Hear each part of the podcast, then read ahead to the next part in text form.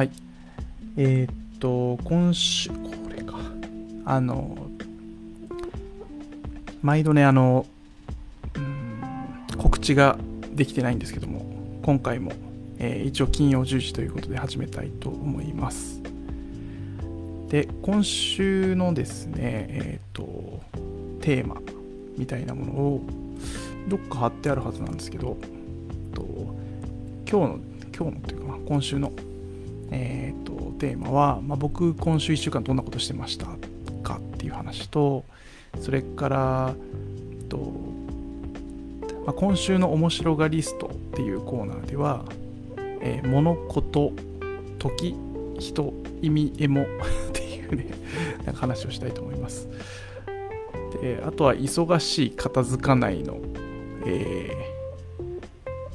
忙しいってよく言ってる自分がいて、え片付かないって自分が言ってる自分がいて、そこのなんか、あだからだって思うことがあったので、それをちょっと話していきたいのと、ロータローカリティの相対性っていう話、この3つですね。で、あとは告知で、えーっと、ワークショップの募集とか、人の募集とか、えーローカリティ研究所の話、そして、えーっと、ウェブサイトの話、いろいろしていこうと思っています。最後は面白がリスト、面白がリスト準備委員会ということで、そちらの進捗も報告したいと思います。今日もよろしくお願いします。今日はですね、ここにゲストが来ております。じゃんということで、はい。全然もうやる気ないですね。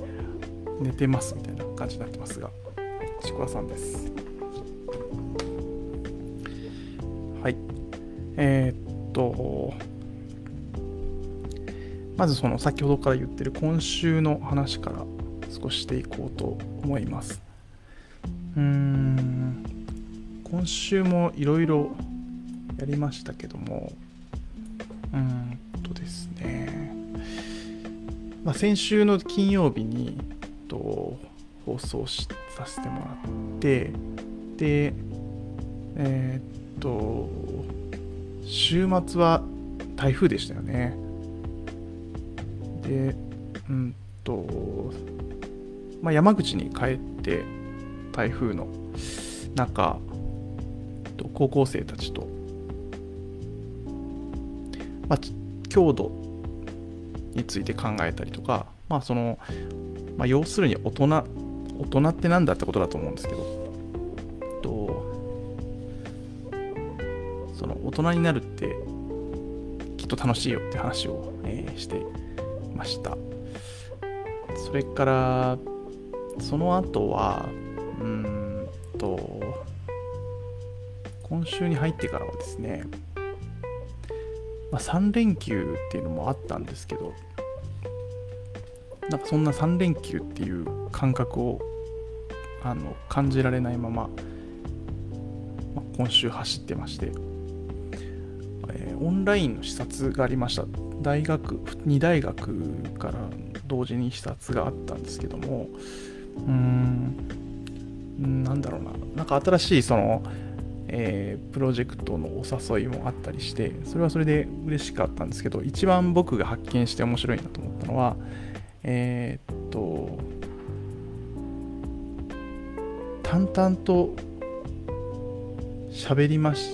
喋りますよねと。淡々となんかすごいこと喋ってますよねみたいなこと言われてそれがちょっとよく分かんなかったというか正直。あの自分ではすごくこう、えー楽しそうに話してるつもりだったんですけどそっか淡々として見えあそういうことになるんだなと思ってちょっと反省をしたりしてました。あとは、えーそうですねいろいろ今週はもうなかなかこうあの観光とか広告とかいう領域の仕事も結構多くてそのあたりは、えーここで言えないみたいな感じですね。でも本当になんとか都合をつけてやるみたいな感じのことが多かったです。でえーっと打ち合わせもね結構続いてましてこれをどうやって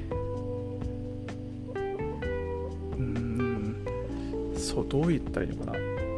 礼文島の話も進んでるし、えー、今度高校生が80人ぐらい来る時の話も進んでるしまああの今日新潮広告する面白がりストーンの話も進んでるでしょ。大丸の大丸さん高知大丸さんの話も進んでるし。で高知県の観光の話サンプラザさんの研修の話えー、っと今名前も出す名前は出せないけど研修の話なんか本当にいろいろ目まぐるしく変わっております。あ金倉さんありがとうございます。淡々とすごいこと話してる。そうそういうことを言われたんですけどねなんかもうちょっとえー、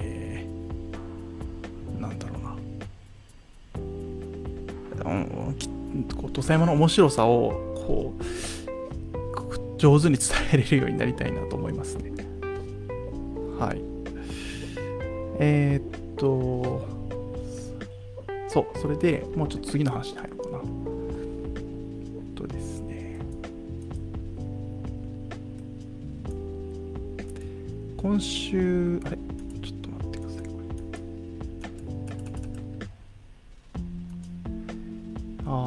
なんか Mac が言うこと聞かないですね。はい。で、と、今週の面白がリストなんですけど、うん、あの、さっきちょっとカミカミだったんですけど、と概要欄というのかな、説明欄に書いたのは、と物、こと、時、人、意味、エモでこれでなんか分かる人いたらすごいなと思うんですけど僕は全然あのな言葉としては知ってたけどあんまり意味分かってなかったですね。まあ今もじゃあ完全に分かってるかっていうとそれは分かってないんでしょうけどなんかあの呪文なんかの呪文みたいですよね。物事時人意味へも。だんだんこれ何回も言ってると上手になりそう。で、えっと、これは、あの、わかる人いますか？僕は、うーん、実際こう使ってたんですけど、あ、安西さんこんばんは。ありがとうございます。あの、企画書上使うことはあったんですけど、実際にこう感じることはあんまりなくて、でよくよく考えてみると、最近それをようやく体感できたできてるのかなと思ってちょっと改めて取り上げてみました。この、えー、カタカナ「物事時人意味にも」っていうの、えー、なんかこう使いこなしてる人いるのかな。はい。でえー、っまあ、何の話かというと、まあ、そのそもそもこのカタカナがいっぱい並んでること自体が面白いしなんかそのうんそんなこと考えてる人いたんだみたいなことが僕は面白かったんですけどとこの今言ったカタカナは、えー、なんか消費行動についてうんなんかみんないろんな人が整理してる、ろんな言葉があってそれを全部つなげるとそうなるっていう話なんですよね。でとまあ俗に言うその物消費みたいなことがあってまあそれこそ高度経済成長とかその時代の話ですよね。でそういう時にその物消費物をとにかくたくさん安く消費するみたいな、えー、高いものも買うな、え、考え方があるとありましたよねと。でそこに、えー、物からことへということで、えー、物理的なこう消費ではなくてこう体験みたいなことをことを消費するっていうのがあってもう本当に、えー、よく言われましたよね物からことへっていう。でさらにそこに、えーと、その後でできたのが、えっと、時消費なんですよね。時消費ってちょっと一瞬分かりにくいんですけど、えー、まあその時ということですね、えー、何かこう再現性がないというかその時その場所で、えー、と偶然、え、体験できるみたいなことも含めてなんかその時っていうものに価値を置くということですね。だから物消費は物自体高いものとか珍しいものとか、えー、そういったものに価値を置く、まあ、量とかね。でことは体験すること。貴重な体験。に価値を置く。で時消費は、えー、その偶然性というか再現性がないというか、えー、その時にたまたま集まってた人と、えー、その時に取れたものを一緒に食べるみたいな時消費っていうのがあってで、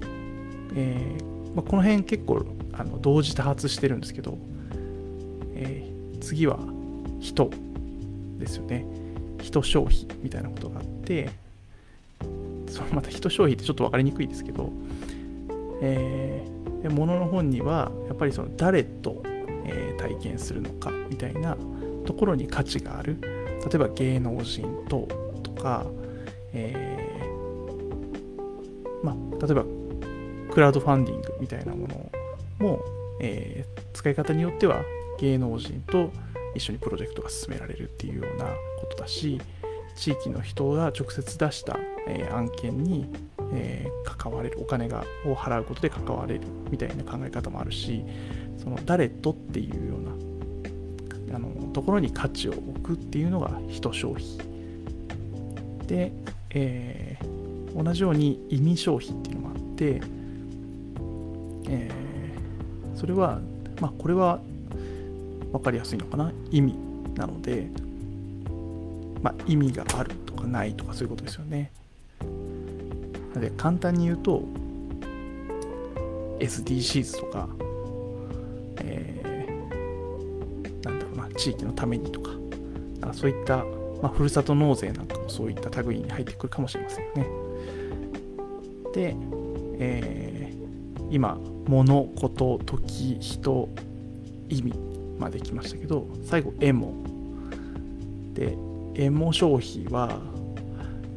まあ、エモーショナルなってことですよね。つまりエモい。えー、多分これは細かいことっていうよりも、なんかエモい。だから買う。みたいなことだと思います。で、えー、っと、まあ、もう広告代理店を離れて10年、えー、もうすぐ経ちますんで、なんかこの何ていうかな、えー具体的にそのビジネスの場で提案してるっていうことじゃないんですけど、まあ、実際にそういう整理の仕方が仮にあるとした時に自分がそれをどういうふうに感じてるのかなということを、えー、まあ、このあの言葉を見た時に思いました。で、なんとなく思ったのは、まあ、物からことへっていうのは、こう時系列で、えー、世の中が変わってきてそこはこう時代が変わったっていうことで説明がついたんですけどその後のこうものからことに行った後の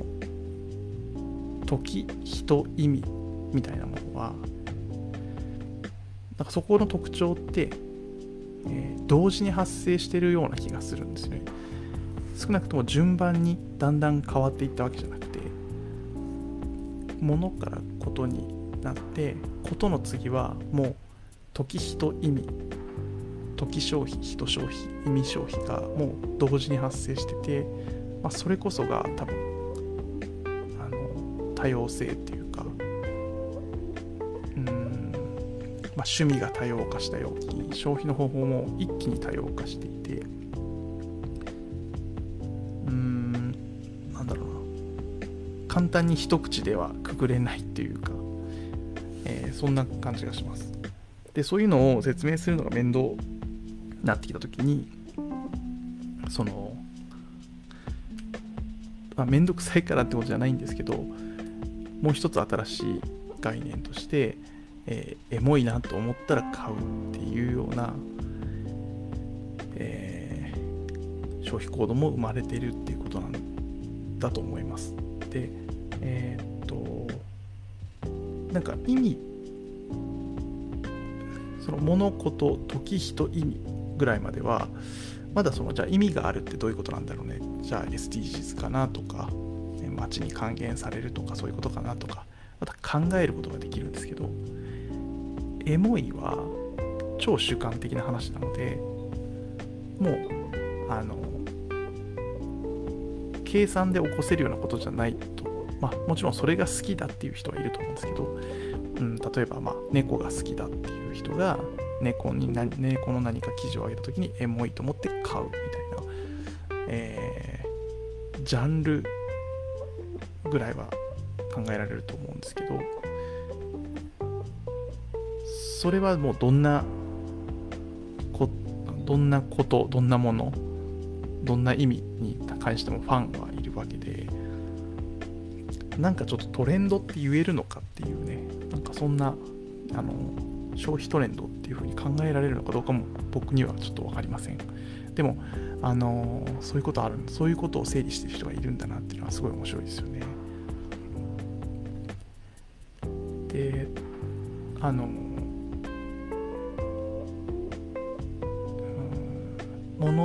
からことそして時。で偶然性とかその時限りのえコンテンツを消費するっていう考え方は、まあ、分かりますよね。例えば限定だとかここでしかないとか、えー、そういったこと。それにこう価値を置くっていうのはすごく分かるしあの人誰と行くのか、えー、2, 年2年ぐらい前のなんか対談させてもらったあのトークセッションさせてもらった時にもその例えばワーケーションに誰と行くのかがすごく重要みたいな話とかが出ててあそういうことも確かにあったなって思えるし、えー、意味意味についてもまあその大義を振りかざすっていう意味ではこれ意味があるからっていうのは一つあると思うんですよね。でエモはさっきも言ったようにその考えて作り出せるようなものとはちょっと違ってて。うん。何かこうまだ読めない。僕には読めない、えー、ものだなと思ってます。でえー、っとこのじゃああの消費行動自体をこう何に価値を置くのかっていうのをこのじゃあこの中から選ぶのか新しく作るのかかその辺が、えーとこの後話していく何かローカリティの話とちょっと近いんじゃないかなと思っていて、まあ、このチャンネルの中でもと思い出したら研究していきたいんですけど、えー、高知大丸とやっているうんローカリティ研究所の中でまさに扱ってみたいなと物事、時、人、意味、エモ、エモっていうこのね、えー、字面と発なんかこう呪文みたいな感じがすごい面白いなと思ってます。はい。これが一つ目。で、次は、えー、っと、忙しい片付かないの本質っていう話なんですけど、あのですね、まあ、さっきも話したみたいに、ものすごく、あの、忙しいというか、結構、ま、忙しいかどうかで、これもちょっと方程式的に分解するとどうなるのか考えてみたいけど、要するに多分時間が足りないってことですよね。もしくは、あの情報あ、いろんなことをやっていて頭が切り替わらないっていうこともあると思います。で、その中で、えー忙しいなというふうに思っていました。でさらにその頭の中もとデータも PC の中とかのデータも、えー、物理的に机の上も片付かないなと。で、えー、この忙しいし片付かないしじゃ忙しいから片付かないのか片付かないから忙しいのかなんかなんか相関関係がありそうじゃないですかでじゃあなんでその僕忙しいんだろうな忙しくしたいのかもしくは片付け片付いてないのが好きなのかなんだろうなっていうのを考えてたんですよ。えー、まあもんものが多いとか、えー、出したところに出したところに戻さないとか、まあ、そういう根あの話もあるけどもっと根源的なところにそもそもそのなんで忙しくしたいのかとかなんで机の上が上を散らかしたいのかっていうふうに考えてみるともしかしたらいやもしかしたらじゃなくて僕のあの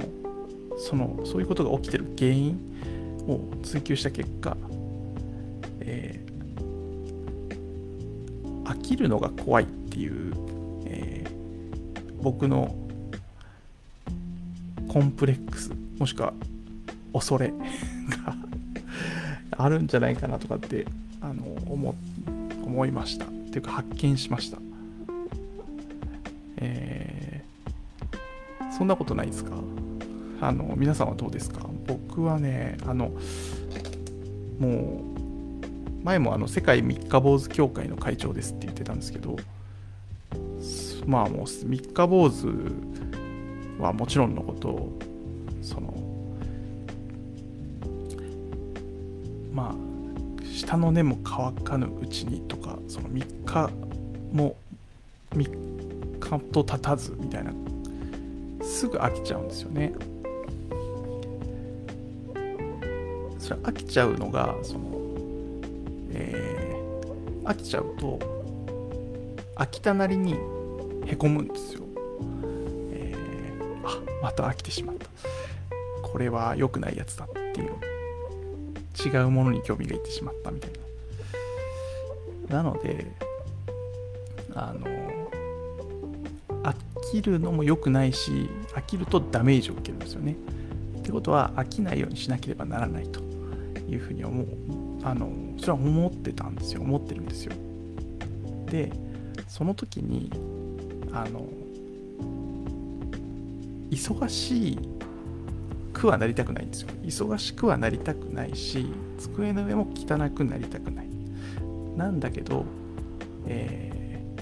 ー、飽きたくはない。ってなった時に、えー、いっぱいやってると飽きないんですよね。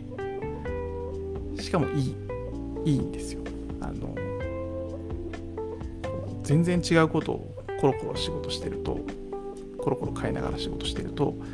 なんかこう偶然そのギャップの中になんかあそういえばさっきやってたこれってってこう何て言うんだろううーんまあ例えばダジャレってあの違う要素のものを組み合わせた時に起こるじゃないですか。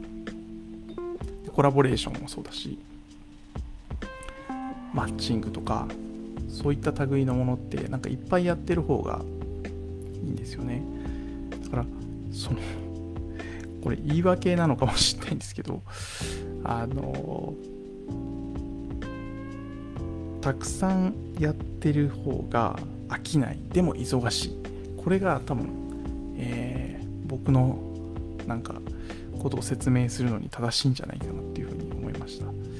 同時にあの片付かないのも片付けたくないわけじゃないんですよ。でも片付かないんですよね。でそれは物が多いからだ。物が多いからだとしてじゃあねあの万年筆も好きでいっぱい増えちゃってるんですけど1個でいいじゃんと。気に入ったらまあそれでいいじゃんっていう話はあるんですけどでもなんか常に次を探したいというかもしかしたらそれがベストじゃないかもしれない。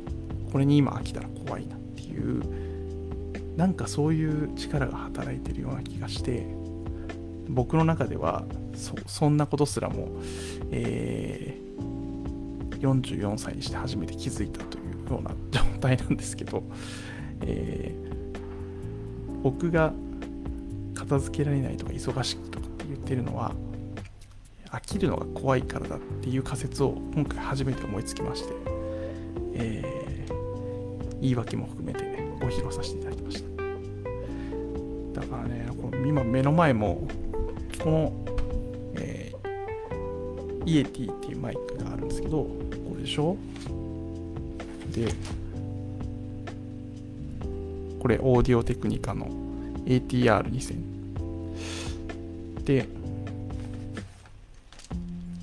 これは手話の、えー、MV88 プラスっていうマイクなんですよね。で別にこれ出しっぱなしにしてるんじゃなくてあのさっきまでこれいろいろどれがいいのかっていうのをまた考えてたんですよね。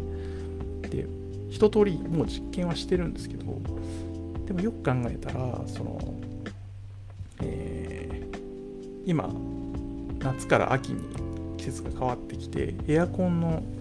スイッチが入ってないから雑音が下がってんじゃないかとか何かそのえー、っとパソコンの周りの配置を変えたのでもしかしたらそのファンの音を拾うんじゃないか拾わないんじゃないかとか常に状況が変わっているのでなんかそんなことを、え、思ってまた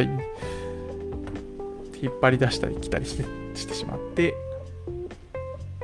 片付かないと。はい。そういうことになっております。というわけで、この後片付けます。はい。えー、ね。あ、コメントありがとうございます。えー、金倉さん、飽きるって自分でコントロールできないので怖いですよね。そうなんですよね。なんか自分で自分をハッキングした方がいいんじゃないかと、いろんな人に、えー、人には言うくせにですね、全く自分のことをハッキングできておりませんが、まあ、唯一今回この糸口をつかんだのでもしかしたら、えー、飽きるっていう怖さがなくなると何かちょちょっと変わるんじゃないかなとか、えー、思ったりもします。またここから実験が始まりますね。ここでマイクを、えー、3つこう実験するように、えー、いかにそのなんかつまつまんないというかもしかしたら飽きないかもしれないんですよね。飽きるって思ってるから怖くなってなんかごちゃごちゃしてるんだとしたらもしかしたら飽きないかもしれないしここから実験が始まるのかなというふうに思います。はい。谷口さんこんばんは。ありがとうございます。さあそんなあとねちょっと話が行ったり来たりするんですけどもう言い忘れそうなんで言っときます。あのあなたは何世代っていうこう表があるんですけどまあ俗に言う段階の世代。そして新人類と言われるせあの世代があって段階ジュニア世代があるそうです。これあんまりピンと僕来てないんですけど、まあ、言葉としては分かりますよ。ただその実態を研究したわけじゃないと分からないんですけどその後にえー、まあまあいろいろあるんですけどその後にミレニアル世代そして Z 世代ですよねよく言われる。っていうのともうちょっとこう違う尺度で測った時にバブル世代就職氷河期世代そしてゆとり世代っていう、えー、いろんな世代の分け方もあってなんかそのいろいろあるんですよ。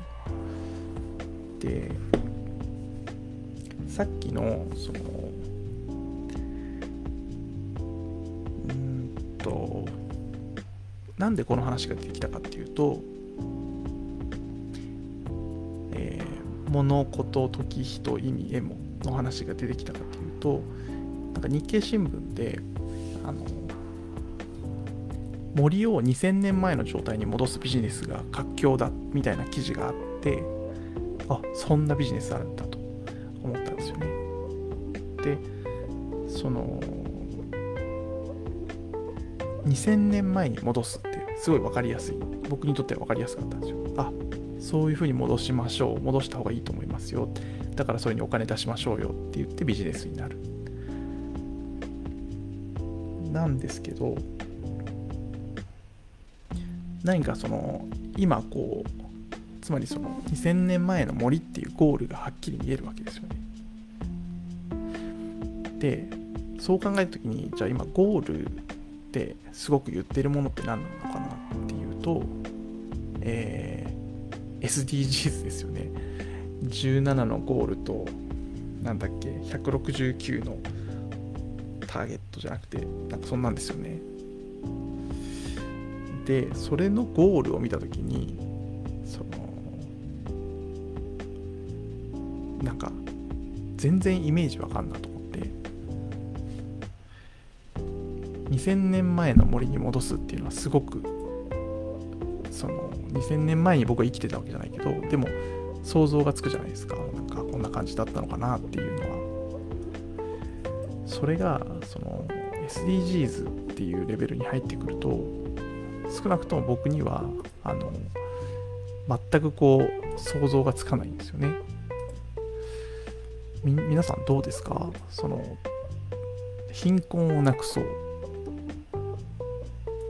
貧困がない世界にするんだっていう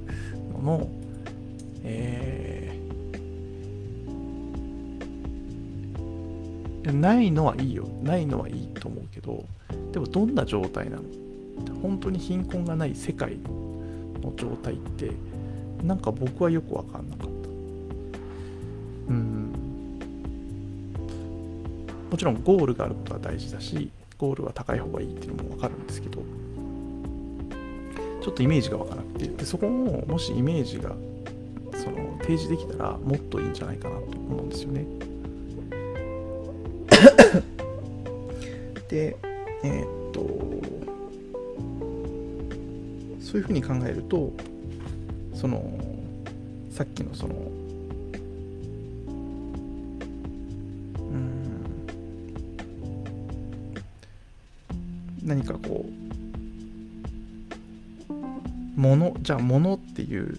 を消費していることを消費している時を意味を人をエモを消費するっていう時にうん何かそこにこうもっと分かりやすい、えー、原理みたいなのが見出せる、うん、何かそこにこうヒントになるんじゃないかなと思っててこの辺まだ今まだこう分かんなくてぐちゃぐちゃこう文字で書いてるんですけど、うん、この辺なんかヒントがありそうですよね。うん、この辺はあの次の回とかでにはもうちょっと整理されてるかもしれないなと思っています。はい。えー、っと、あ、コメントが来てる。あ2000年前って原始人が槍持って狩りしてる感じ なるほどねそうそうでもあのその状態に戻そうよって言われるとなんか少し具体的になるというかありがとうございます。世界中確かに世界中で貧困がない状態は想像できませんねって。うん。そうなくなるはずがないとかそんなことは思いたくないしなくなるはずだと思うんですけどゴールは。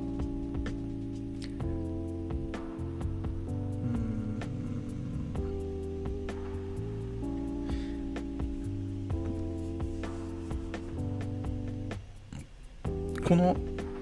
17の目標が全て同時に、解決されたらもしかしたら貧困はなくなるのかもしれないんですけど何かその一つのゴールがだけが達成してる状況っていうのはちょっと想像がつかなくてうん全員が貧困じゃない状態貧困と貧乏は違うっていう話がよくありますよね。えー、貧困は貧しくて困ってる、えー、貧乏だけど幸せみたいなのはあるわけですよね。貧困で幸せっていうのはないと思うんですよ。なのでそういうふうに考えた時に貧困が完全になくなってるっていう状態をどうやって実現してるのかそのビジョンがちょっとビジョンっていうか絵がうんその貧困をなくそう貧困がなくなった世界ですってなった時になんか絵を実際描いてみると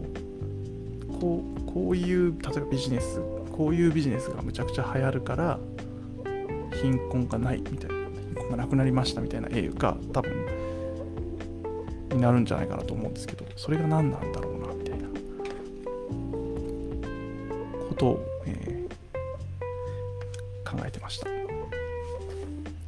ちょっと話が行ったり来たりしてすいません。片付かない本質ですね。で、えー、ともう一つはローカリティの相対性っていうふうに書いてるんですけどまあ1回前の方配信で、えー、ローレンツ収縮みたいなことを言ってましたけど 別になんか何でも相対性理論にしようとしてるわけではないんですけどあのローカリティ高知大丸と一緒にその高知大丸ローカリティ研究所っていうそのローカリティについて考えてみようっていう、まあ、企画研究所が立ち上がってるんですよね。でそれに関わってるんですけどうんまあそもそもその高知大丸の話は東京の大丸の本社から、まあ、これからの高知あこれからの大丸グループ。百貨店はその地域地域性を出していくことでそれぞれ乗り切っていこう。それぞれ反映していこうという方針が出た時にそのそれは確かにそうなんだけどじゃあ高知のローカリティって何なのっていうのは自分たちで探さないといけないよねっていうことでその研究所を作ろうという企画になりました。でローカリティについてこれから考えていその一旦高知大丸から離れてじゃあローカリティって何なのってなった時にそのまあ俗に言うその相対性理論の中ではそのうんその例えば銀河の中心から地球はものすごくこう宇宙は広がっていて地球はものすごく遠ざかっているっていうふうな話をもしした場合は、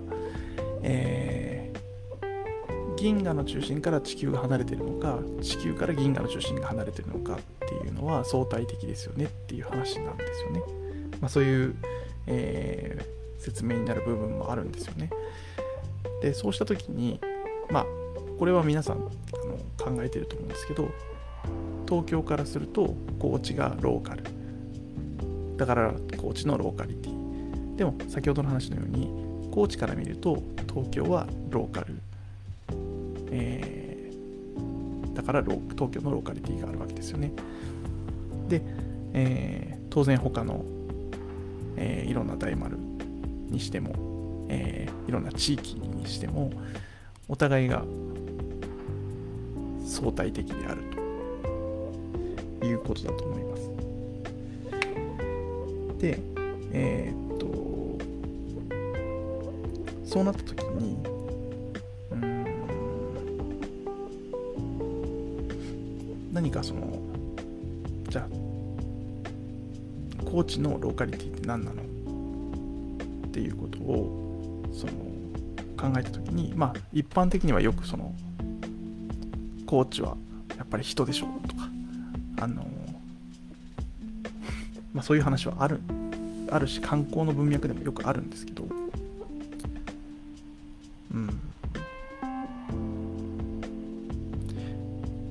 何かそこにそのコーチは人ですって言った時に人じゃないって言ってるところが多い時に人ですっていうことが意味があるんだろうなと思うんですよね。そうなった時にじゃあそのローカリティが相対的なものだとしたらやっぱり他のことがわからないとそのコーチの得意性はわからないっていうことになるじゃないですか。そうしたらその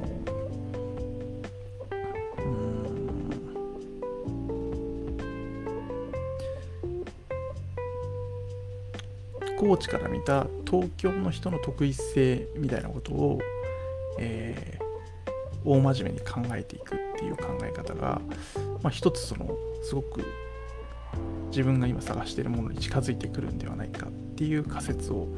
えー、立ててみましたなのでその、まあ、コーチのことを考えるのにその別の地域の人のことを、えー、ものすごく掘り下げて考えてみると翻って、えー、それはコーチの、えー、ことを見つけることの一つの軸になるんじゃないかなというふうに考えたりしています。なので、ちょっと最初の方にあの高知大丸のローカリティ研究所の方で、まあ、その辺の、えー、掘り下げをですね、ちょっと大丸の人と一緒にやりたいなと思ってます。で、大丸ってなると、まあ、当然こう、経済というか、まあ、百貨店なので、なった時に、先ほどあったような、えー、物事時人意味エモみたいな話とさっきの世代の話ですよね。ミレニアル世代がミレニアル世代の時消費と、えー、それの段階ジュニア世代の時消費っていうものがどういう違いがあるのかなとかなんかその統計上出てくるものと出てこないものもあると思うんですけどうん、今の、えー、本当に僕が分かってないだけなんですけどエモ消費っていうのがじゃああったとしたらそのどの世代にもあるのかそれは、えーと、ミレニアル世代が多いのかとか Z 世代がそうなのかとかどういうふうにかあの移行してるのかとかなんかそういうのがすごくこう今僕の中で興味があることです。えーなんか何かの興味が出たってことは何かに飽きてるってことなので自分の中で何が飽きてるのかちょっと飽きてることって探せないんですよね。これも前何かの回で言ったかもしれないですけど自分が飽きてることは思い出せる思い出すことすらないと思うんで非常に危険です。はい。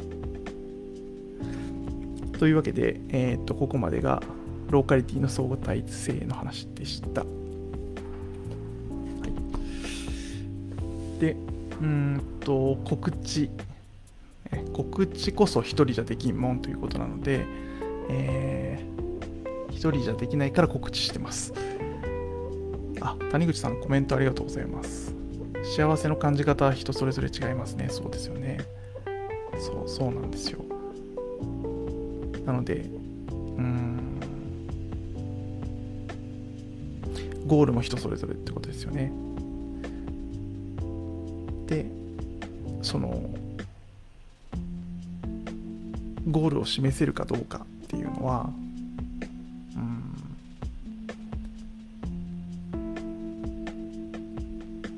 つまり何どんなことが幸せっていうのを、えー、示せるかどうか。それで多分人が寄ってくるというか仲間が集まってくるんじゃないかなと、えー、思います。例えばその2000年前の森を復活させるといいなって思った人はそういう人が集まってきますよね。同じように、え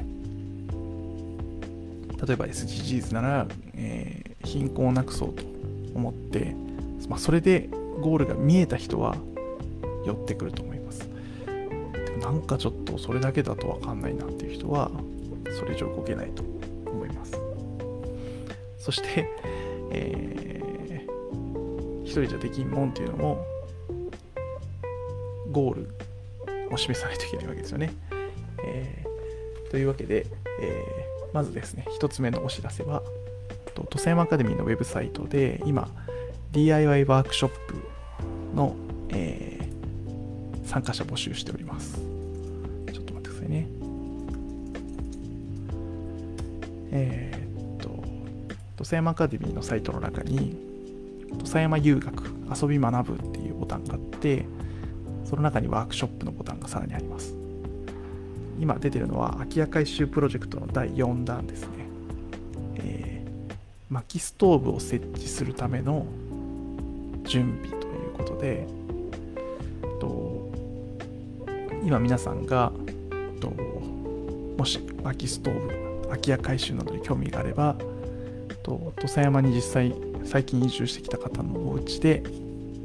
と薪ストーブをねがっちり重さにも耐え熱にも耐ええー、しっかりこう煙突の設置とかも含めてどうやってやっていくかっていうことを一緒に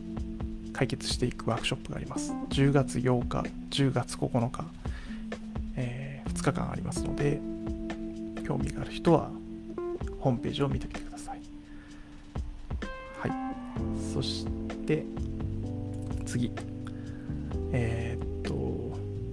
土佐山アカデミーのパートナー募集開始ということでまだホームページ上には全然載せてもないと思うんですけど、僕は勝手に喋ってます。えー、っと、土佐山アカデミーの、さっきの話じゃないですけど、土佐山アカデミーの仕事がいっぱいありすぎます。えー、それは僕が、一つの原因は僕が、きるのが怖いからいっぱい仕事をしてしまうからだという結論に今のところなっておりますが、たくさん仕事があります。で、えー、っと、一緒にワークショップを考えてくれる人とか、えー、一緒に企画、実施とかしてくれる人とか、また逆に吉富を、えー、使ってコンテンツを設計できる人とか、えー、地域の人とのやり取りを、ね、担うんだとか、なんかそういう、えーまあもう、なんだろうな。何でも仕事になるんですよ。で、都政アカデミーとなんかこう仕事してみたいなと思う人、えー、もちろんその内容によって、えー、ギャラが、発生するものしないものとかいろいろあるありますけども何かこう興味あるなっていう人がいたら、えー、ぜひ連絡いただけたらと思います。まあ、先ほど言ったようにあのワークショップも、えー、なんかもっともっとたくさんやっていいよと お金はあるよということなの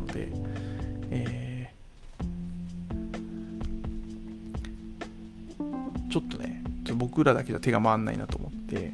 えー、一緒にやりやれる人を募集したいと思いますし、まあ、土佐山アカデミーの他のいろんな、まあ、さっきから出てるような、まあ、大丸さんもそうだし、えー、もうたくさん研修もやってるしなんかそれのこう企画書書くのが得意ですよとかないその言ってくれたら書けますよとかうんこのラジオにあのの構成を考えますよ、えー、ちなみにおいくらですみたいなねことでもいいしなんか土佐山アカデミーと、えー、なんかできそうだよっていう人がいたら、ぜひ、えー、声がけいただけたらと思います。っていうのが、パートナー募集開始。もう本当に、あの、土佐山アカデミーのメンバーも少ないので、まさに一人じゃできんもんなんですよね。一人二人じゃできないと。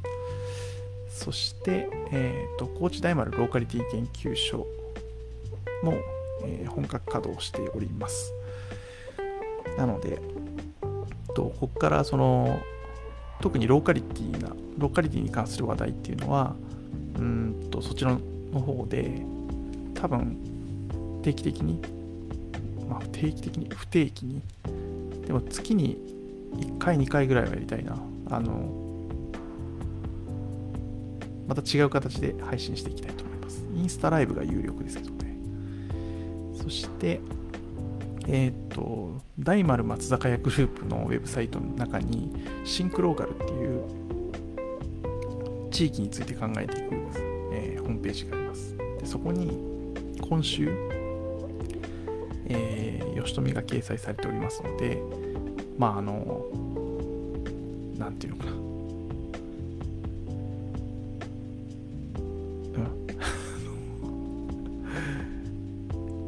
興味があれば見ていただけたらと思います。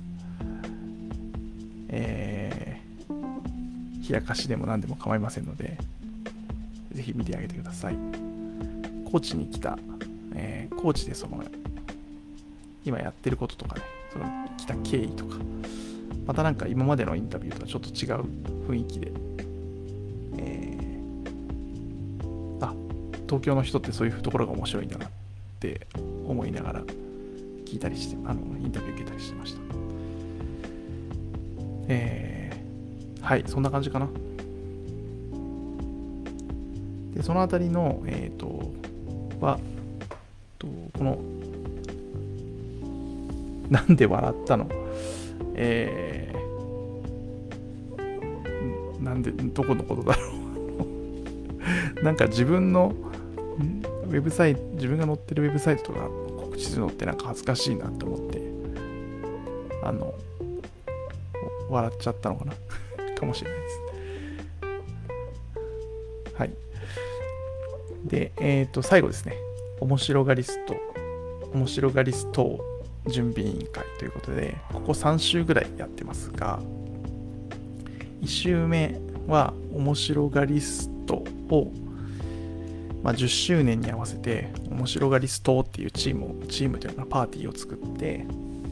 そういう企画でアピールしていきますっていう話を宣言しました。で2週目は、その、面白がりストということで、えー、ポスターを、政治ポスターみたいな、選挙ポスターみたいなやつを作ってます。みたいなことを言ったはずです。どこまで見せたのか、あれなのかわかんないですけど。で、いよいよ、あの、で、デザイナーに出しますみたいなとこまで言ってたのかな。で、いよいよですね、あの、あの、上がってきました。まだす、すってはないんですけど。で、結構これ、あの、ポッドキャストでも聞いてくれてる人がいるんですが、ここだけはちょっと絵が、あの、伝えられないんで、その方は、えー、ちょっともうちょっと後日お楽しみにというところですね。はい。というわけで、とこんな感じのビジュアルになっております。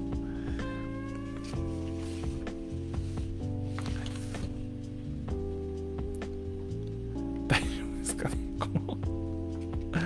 はい。えっ、ー、と、面白がりを推進力にということで、この、えー、こう貼ってある感じね。この感じで、えっ、ー、と、このポスターを A1 サイズで発注いたしました。なので、あの、ここは自分で切り抜いて貼るようになって、切り抜いてというかな。うん。ここは普通のポスターがあって、下に顔もちゃんと別の人の顔があるんだけど、そこに僕の顔を貼り付けるっていうね、えー、そういうギミックのポスターになっております。えーいよいよ10月1日に向けて最終段階ということで、えー、っと、もう、身を削ってですね、この、あとはもう面白がるしかないというところでやっております。まあ、これが土佐山にね、えー、いっぱい貼られて、で、僕があの、これからあの土佐山に恩返しできるように頑張りますっていう、いろいろマニフェストをしゃべるそして、えー、あみかん箱の上でしゃべろうしゃべろうと思うので、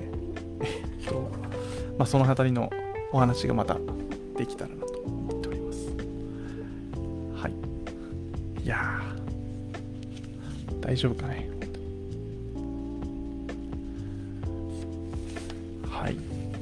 デザイン面白いですね。で書いてくれてる。ありがとうございます。えっ、ー、と、これはあのデザイナーさんがね、本当に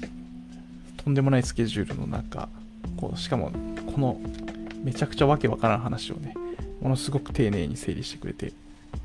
この状態になりました。いや、本当にデザイナーって、あの、まあ僕も改めて思いましたけど、情報を整理する仕事なんですよね。なので、その見た目かっこいいかどうかっていうのはもう当たり前なん当たり前というかそれもあるんですけどその前にその何の情報が、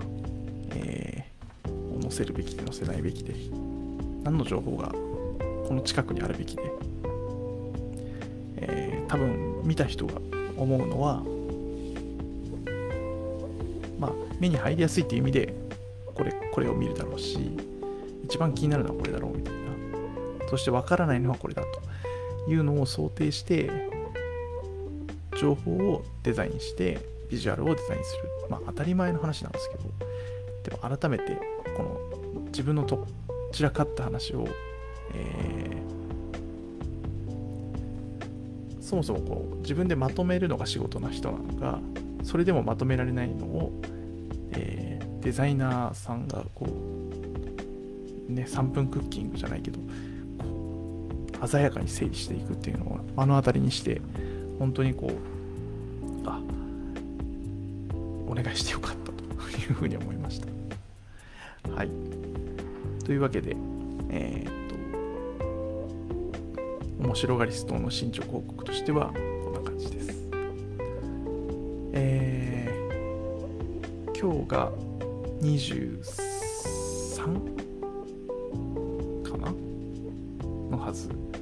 まあ、だとしたら、えー、次が9月30か。うん。そうですね。9月30。で、金曜日なんですけど、来週が本当にあの、大阪から、大阪の大手門学院高校から80名の、えー、探究旅行ただの修学旅行ではなくて、プロジェクトを推進するために来るんですよね。えー、それがびっしり入っているので、4日間、丸々4日間入っているので、もしかしたら次の、えー、一人じゃできんもんの配信は、30日の夜遅くになるか、もしくは1日に、えー、なる可能性があります。ちょっと近づかないとこればっかりはわからないので、うんと、もうちょっとしたら事前に告知したいなというふうに思います。はい。あ、谷口さんありがとうございます。デザイナーさんいい仕事してますねと。そうなんですよね。そこで、僕が入ってくるんならね、あの、僕が普通に出るのは誰でも想像できるじゃないですか。に人の顔の上に僕の顔を貼るっていうこのチープさ。そしてなんか要するにいたずら感とか面白がってる感みたいなのをあこうやって表現するんだ。天才かよと思いました。しかも本当に貼るっていうね。いやすごい鮮やか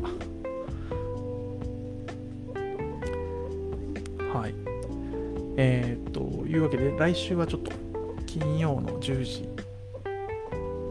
のままいけるのか、もしくは翌日にこけるのか、えー、その辺ちょっとまた告知していきたいなと思います。そして何より、えー、10月1日はですね、土佐山アカデミー NPO が10周年ということで、ね、そのこともあるので、うん、どうかな、1日の夜にした方がいいのかな。みんなどう思います？なんかその前日の方がいいのか、遅くなっても、もしくは1日にやった方がいいのか？どうなんやろ？こういうのって全然わかんないな。なんか意見、アドバイスありますか？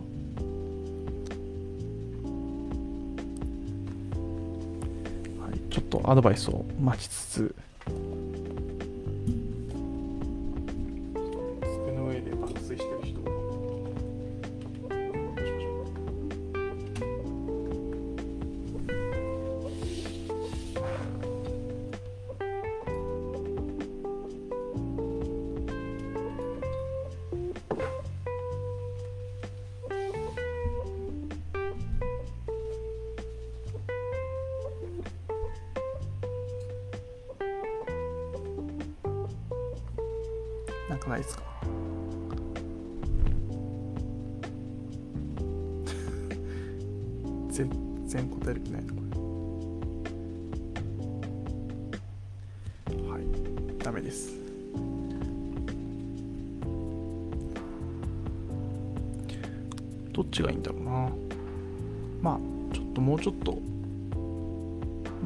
定期的にやりたいんだけど。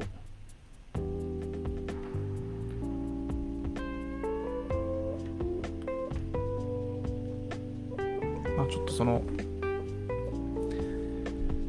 短期旅行の、えー、4日目の夜になるんですよね。力尽きてるみたいな可能性もあるし。うん。1日の方がいいのかな。あ、コメントありがとうございます。さすがに遅いと視聴者もコメントも少ないかも。ですね。そうなんですよね。じゃあ1日にしようかな。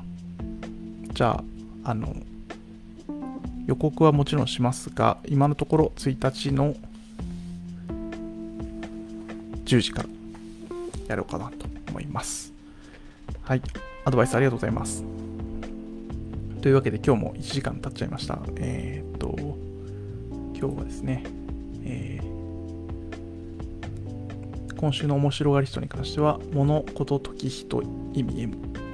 忙しい片付かないの本質、ローカリティの相対性ということと、告知では、えーと、DIY ワークショップの募集、そして、えーと、TA のパートナー募集、えー、で、高知大丸ローカリティ研究所の話、そして、えー、大丸や、大丸屋じゃなくて、大丸松坂屋、グループウェブサイトのシンクローカルのサイトに出ていますということ。そして、面白がりスト準備委員会のポスター、ここまでできましたという話ですね。はい。えー、っと、あ、金倉さんもコメントありがとうございます。1日がいいと思いますということで、はい、今のところ1日でいきたいと思います。ありがとうございます。では、えー、っと、こんな感じで今日は終わりたいと思います。今日もどうもありがとうございます。おやすみなさい。